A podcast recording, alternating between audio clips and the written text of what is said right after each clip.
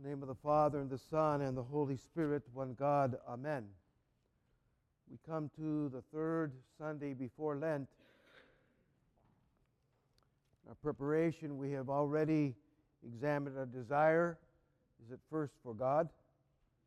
In the Canaanite woman and in the uh, publican and the Pharisee, uh, examined our humility. Are we humble before men and before God? And today, we take a look at our repentance, our return. I want to begin with some uh, reflections on the commentaries. St. Gregory Palamas, a beautiful 14th century saint of ours, about uh, this text.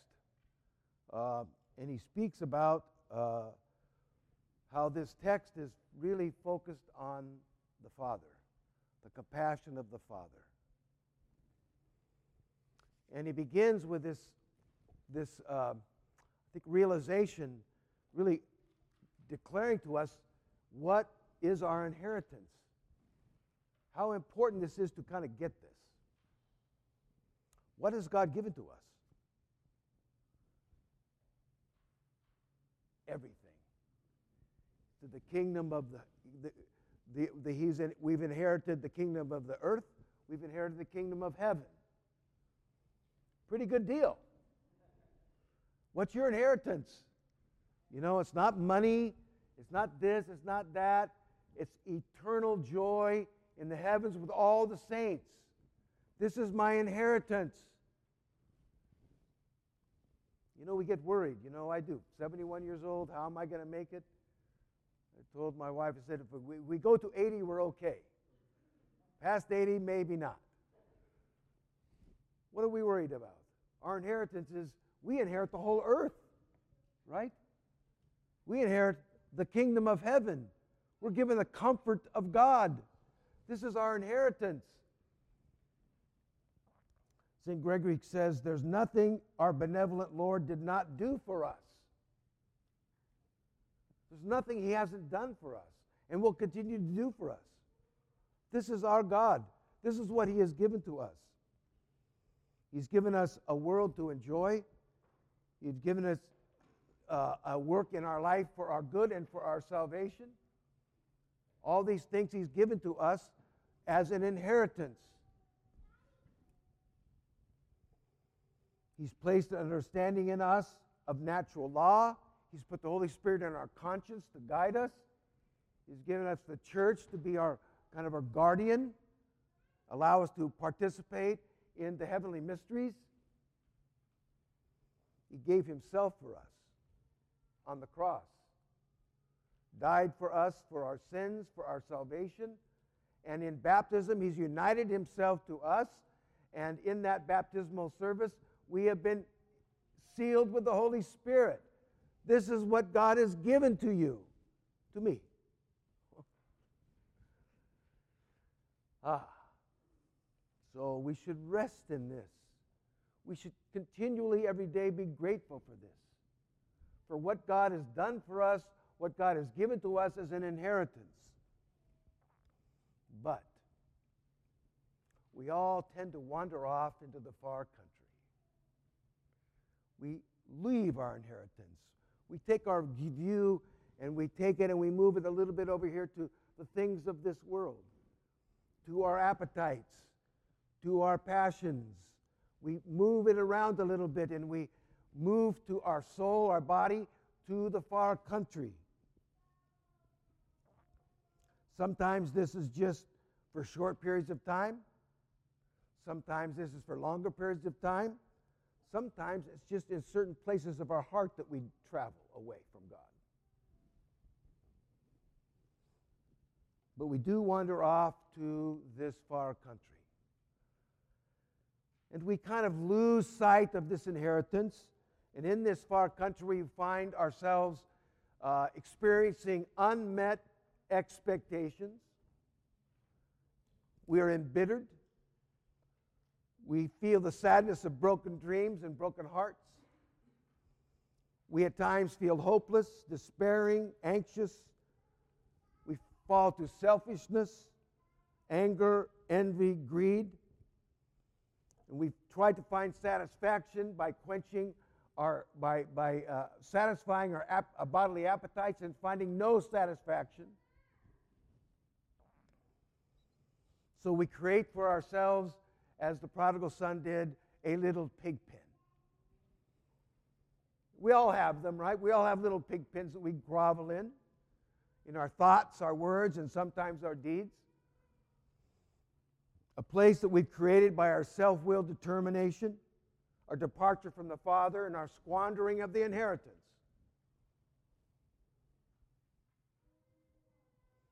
So we decide our lives now by just, are we deciding our life just by coping in the pig pen? Remember, Father Hopko said, you know, there's, we've accepted the fact that the pig pen is reality. And so we have books, how to survive, 10 ways to survive in the pig pen. You know, 5, 10, 25 thoughts to help you survive in the pig pen. We've created a survival booklets around how we live and can live and exist in the pig pen. We should we need to flee the pig pen. It's not we don't want to cope. St. Paul says we're more than conquerors. We need to step out of the pig pen and say, as the prodigal son said, I have sinned against heaven and before you, and am not worthy, Lord, to be your son or your daughter. Let me just be a servant in the kingdom. We all need to make this return, and today, in this preparation for Lent, this is where we are. I want to take all those things that I am squandering, the inheritance I'm squandering, I take those things that keep me away from God, and I want to deal with them. I'm tired of this. I make, make we need today to make a commitment that the stuff that keeps us from God, we're saying, I don't want to do this anymore. Lord, help me. It, it's, it's not going to happen overnight. Well, maybe it will. I hope it does. But my experience is it doesn't happen overnight. But once you make a commitment to go after it, God will help you. God will help you in this. So, we need to make that declaration today. To see how much God loves us and begin to make that effort to say, Lord, I don't want this anymore. I want to be a servant in your house. How does God respond to this? This is, this is the heart of the gospel. How does God respond to this realization that we have squandered a bit of our inheritance and we've drawn a bit away from God? How does He respond to this? He's patiently waiting for us to say those words. Lord, I don't want to be this way anymore. Please help me. And he's waiting for those words. I'll share a story with you because every time I think about this, I think about my dad. Um, well, I don't know about you, but you know, I spent uh, several years of my life, probably from about 17 to 23, making it pretty hard on my father. not bad, bad, but I was not good. Uh, and so I remember driving up. We were driving up. He lived in the Bay Area. We were driving up to see him. And uh, I was thinking the whole time, I need to apologize. I need to apologize. I need to apologize. And so when I got out of the car, I said, Dad, I just want to ask your forgiveness for the things I have done that I know disappointed you. And uh, I'm really sorry. I said, Please forgive me. And he said, I already have. This is the Father. I've already done this. I've already forgiven you. I'm just waiting for you to come back. I'm waiting for you. The forgiveness has been done, right? Christ has died on the cross for the forgiveness of our sins. That's happened. All he's waiting for us is to come to him. And what's he do? He doesn't wait for us to come to him. He rushes to us. As soon as that door of our heart opens to him, he rushes in. He rushes into that heart. And he embraces it with compassion. He gets on his knees and he kisses us. You know, they say, one of the commentaries say that in the Eastern culture, this is just not, uh, uh, in the early culture of the East, it was not acceptable for a father to do that with his son. It was the other way around. The son should come and kneel before the father. But in this, we see the great compassion and love for God to come to us in his love and mercy for us and come to us and kneel before us and kiss us, embracing us with divine comfort and kissing us with the kiss of peace. Peace again between father and son. Very beautiful. Then it doesn't stop there. He takes the best, he says, go get the best robe and put it on him. Not just a robe, get the best one and bring it back and put it on my, my child. Okay? The robe is, signifies the dignity of our baptism, a return to our baptismal life. So we were dead to sin, now we're alive in Christ. We were dirty and messy, now we're again white as snow. This is how God treats us when we come to Him in repentance. He, he races to us. His grace fills our heart, and He puts a robe on us saying, You're again restored to the dignity of your baptism.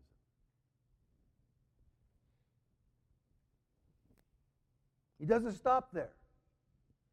He says, Bring the ring. He takes the ring and puts it on his finger, the seal of virtue, the sign of restored inheritance, inheritance restored inheritance. So, all that you lost, I'm giving back to you. All those, those years to the locust ate, I'm giving back to you. So when we come, there's a restoration back to, back to what we were. Not just a, a step to where we are now, but a restoration to where we were.